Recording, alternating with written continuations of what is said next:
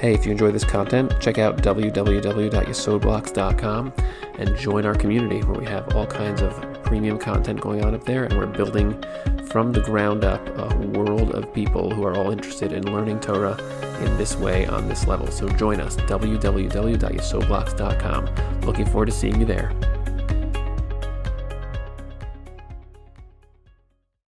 Okay, folks, welcome back to the Nefesh uh, video and audio podcast. So we're in the middle of Shar Aleph, uh, Parak Yud Aleph, and uh, this entire section is still discussing the the whole. I mean, all of Shar Aleph really focuses on the layering uh, of existence, as opposed to Shar Beis, which is kind of like mainly focused on the concept of tefillah, and then Shar Gimel, which is really talking a lot more about Hashem directly, as much as was possible to do. It's a very heavy Shar over there. Uh, Shar Aleph is mainly focused on the uh, the layers of the physical world and how they kind of are extensions or, or, or expressions of deeper and deeper layers underlying them, which are which the, the, word for that is the word hishtalshelus. And that's essentially a, a very central concept to understand. And the reason why is because it sort of gives context for who you are, where you are, like where we find ourselves, um, because our behaviors essentially resonate through the entire system of layers, and that's what the entire shar is about in terms of our ability to change things and impact what's going on in the world and in the universe. So, and the universe here includes not just the very far away places in space. We're talking more in terms of the uh, underlying um, roots and you know the cores of existence. So, if you look where we're we're, uh, we're right over here uh, if you're watching this on YouTube, then you know what I'm talking about. If you're listening, then we're in the middle of Shar Aleph Perik Aleph. Uh, we just the paragraph starts Vayin be Pri Eitz Chaim, uh, which is one of the Arizal's writings.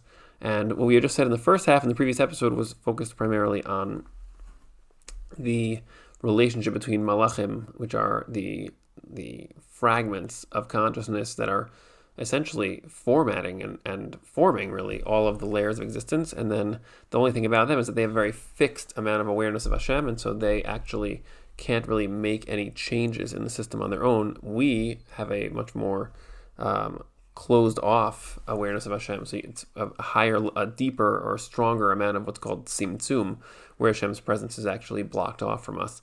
And so we actually, that, that distance between us and Hashem, or that perceived distance, uh, makes us actually have the ability to make choices and then to change and you can choose to be different than what you are now. That's the power of evolution and growth that human beings have, and Malachim don't have that. They each have a particular purpose and mission, and they have exactly the amount of understanding and awareness to achieve that. And then um, we actually can sort of move them around using our uh, fluctuating awareness, our fluctuating consciousness has an impact on the totality of existence. So, and through them, essentially, we can actually move and manipulate uh, malachim in a certain way, just like Hashem does that. And malachim are extensions of Hashem's will; they're fragments of Hashem's will, little sparks of His will that actually comprise all of existence. And we also are parallel to Hashem in that we also can impact and change uh, the orientation, structures, uh, relationships of malachim in existence. So, the main focus here in Parak Yud Aleph is talking about when we say Kedusha down below, uh, when we say uh, in Tefillah, so we say this phrase where we're actually, we're, we're trying to say that Hashem is Kadosh, we're actually being Mekadesh Hashem when we do that. And so the, the act of doing that actually activates the Malachim of above to do the same thing. And so that, that's really what this section is about, the way that we actually are the, the triggers for the Malachim uh, throughout existence to sort of um, reflect Hashem's presence. It's almost like a refreshing. In other words, like think of it as exactly what we just said a minute ago. It's like Malachim have a fixed amount of awareness of Hashem, and they have a mission that they're on. And then when we uh, expand our own experiential knowledge of Hashem by doing this kedusha process, so we flood the entire system with more awareness of Hashem, which then sort of think of it as like a, mag- a magnetic charge, which sort of like floods through, and then all the all the different um, relevant objects can kind of turn to all face the same direction. And so you can think of it as all of existence follows us and then turns towards Hashem and uh, and mirrors us and says also that Hashem is kadosh. So that's what we have over here in uh, letter Dalet over here. This little sub paragraph.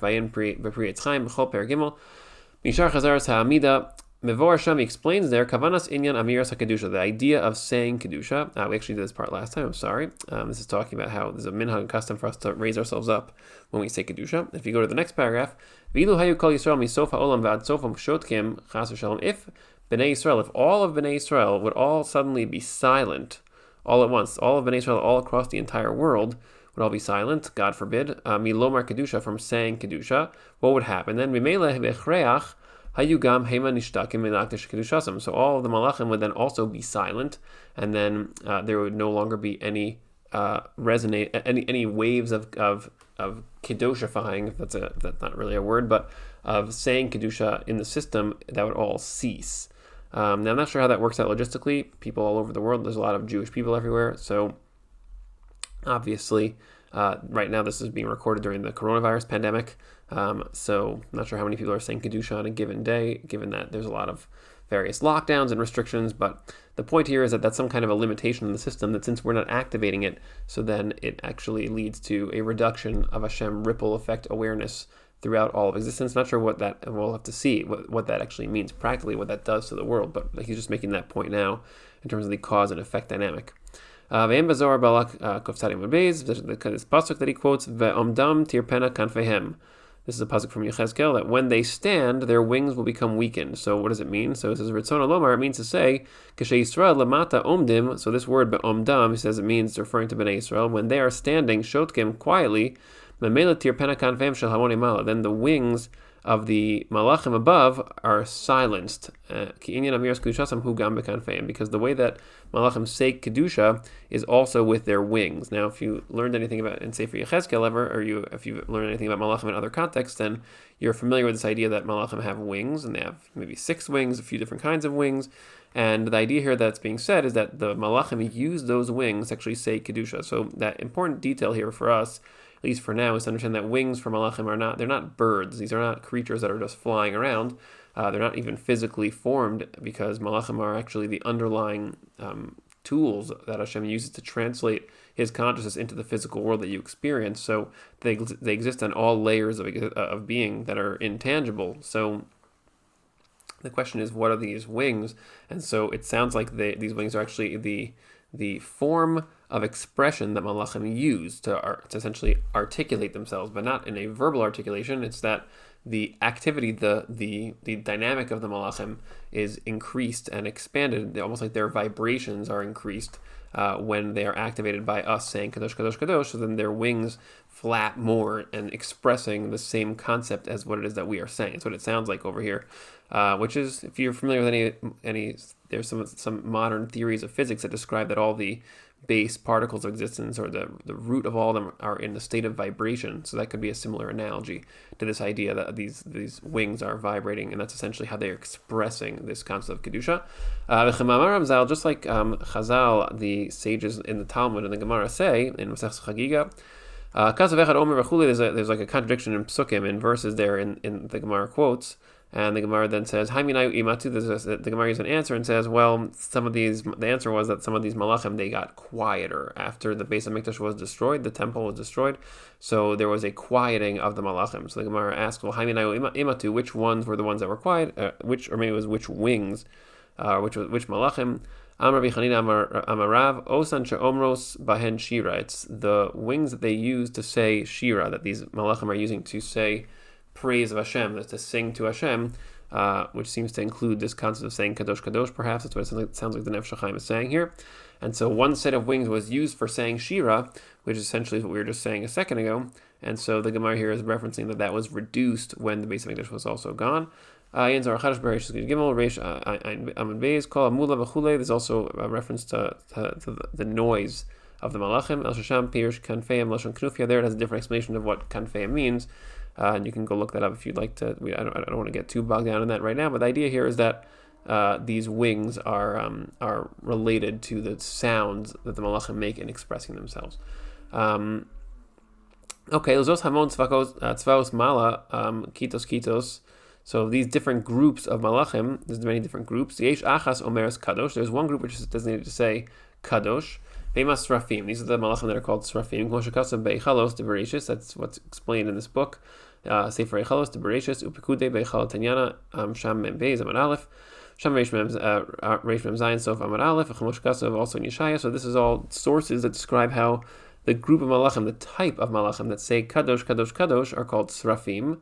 And you could think of that as the, the flaming angels from the word saraf. They're so maybe, that's what the word means. They're so intensely intangible they can literally burn the the more physical sides of existence because they're so intense. Uh, they're much closer to the source of existence, so they have a much higher intensity. The light is less blocked where they exist. Um, these are just I'm just sort of thinking out loud when you just read that and the kinds of thoughts you could think when you read that word. Um, so that's it says that Seraphim stand above them, um, above him. Kadosh, and then they said Kadosh to each other. And then Vashenis, Leumasam, another group that's opposite them, Mishabchim Omer Baruch, they, they say back Baruch, Kavod Hashem Komo, which is all part of the Kedusha that we say whenever we engage in the process of Kedusha during Tefillah. These are the different these two different groups of malachim. So this this this second group that says Baruch is the Ofanim B'chayos Hakodesh. Uh, as, as the Gemara says, Veika Baruch Baruch Ofanim Hu Damrile. That the, the ones who say Baruch are the Ofanim. We actually say this, that each group, um, it, it, it speaks and expresses itself according to its particular layer of existence in the olamos. So you can think of it as the particular rate of vibration, of expression, will vary depending on where you are inside the system. And since if you are a malach, you have a fixed position in the system, then you have a particular way that you express yourself. Now, of course, an interesting question here to think about is well, what about like if we, if we assume that the particular form of expression is a function of, of your location in the system and that you're not really saying the words if you're a malach, you're vibrating some kind of frequency that is expressing this idea. So then the question is, well, why the words that we say, kadosh, kadosh, kadosh, so the vibrating frequency expression of that of the of the srafim, so what what about that particular layer of existence is related to that statement. That's something to think about there. And then on the, and sort of on the same page, obviously, is then the Ofanim Chayos level of existence where they operate. So what does that have to do with the phrase Baruch Kivod Hashem Komo that we say? In other words, we speak those words; they somehow vibrate them out into existence through their wings. So what is the what is the relationship between those words and that those particular layers of the Olamos, the particular layers of existence? But the point here that he's saying is this is why we say the way we say it.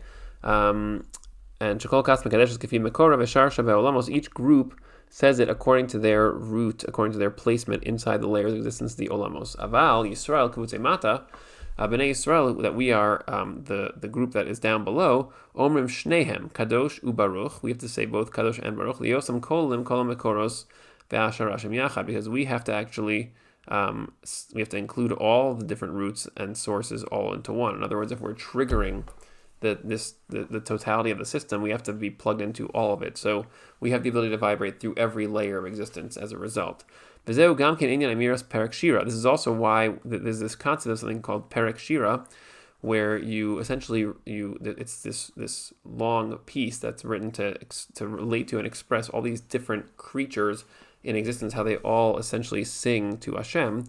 And so there's a there's a minute to say and to read Perek Shira, and why Shamru Chazal Kola Omer Perek Shira B'chol Yom that a person says Perek Shira every day, so you accomplish these things. And why is that? Because Shayidei Amiras Ha'adam also also when a person says Perek Shira, so what are you doing? Shu Kola Kola Kochos Kulam you're now including all the different forces that are in existence because the, the, the, diversity of all the animals, different creatures, you're basically reading about all of them and, and speaking about how they're all singing to Hashem. And that actually brings your consciousness to include all of those creatures in your mind and you sort of tap into this awareness that everything is kind of pointing towards Hashem, which is then when you say Kadosh and then you do these things, you're then also kind of, like we said, with like the magnetism, you're bringing all these things that are all over the place and directing them all to where exactly they belong. Um, Shadei Amir Adam also show kol akochos kulam hunosin koach la malachim va'asarim shel kol elu habrios. You're then bringing, you're essentially activating and empowering the the malachim, the and the sarim, which these are basically like these malachim are essentially responsible for different aspects of existence, different creatures that are created. So just like um, we are sort of beyond that, just to largely almost completely, but animals um, are also fixed in particular paths and patterns and, and, and ways. And the malachim are, are responsible for that, just like um, they themselves are also operating in that kind of a fixed, unchanging way. So we are the ones who are above that, and what we can do is we can we can bring our consciousness to include all of that, and then we can actually activate all these malachim throughout all these systems that are all working in a certain way. We can flood them with Hashem consciousness increases that then vibrate through the entire system. Um, so it says here,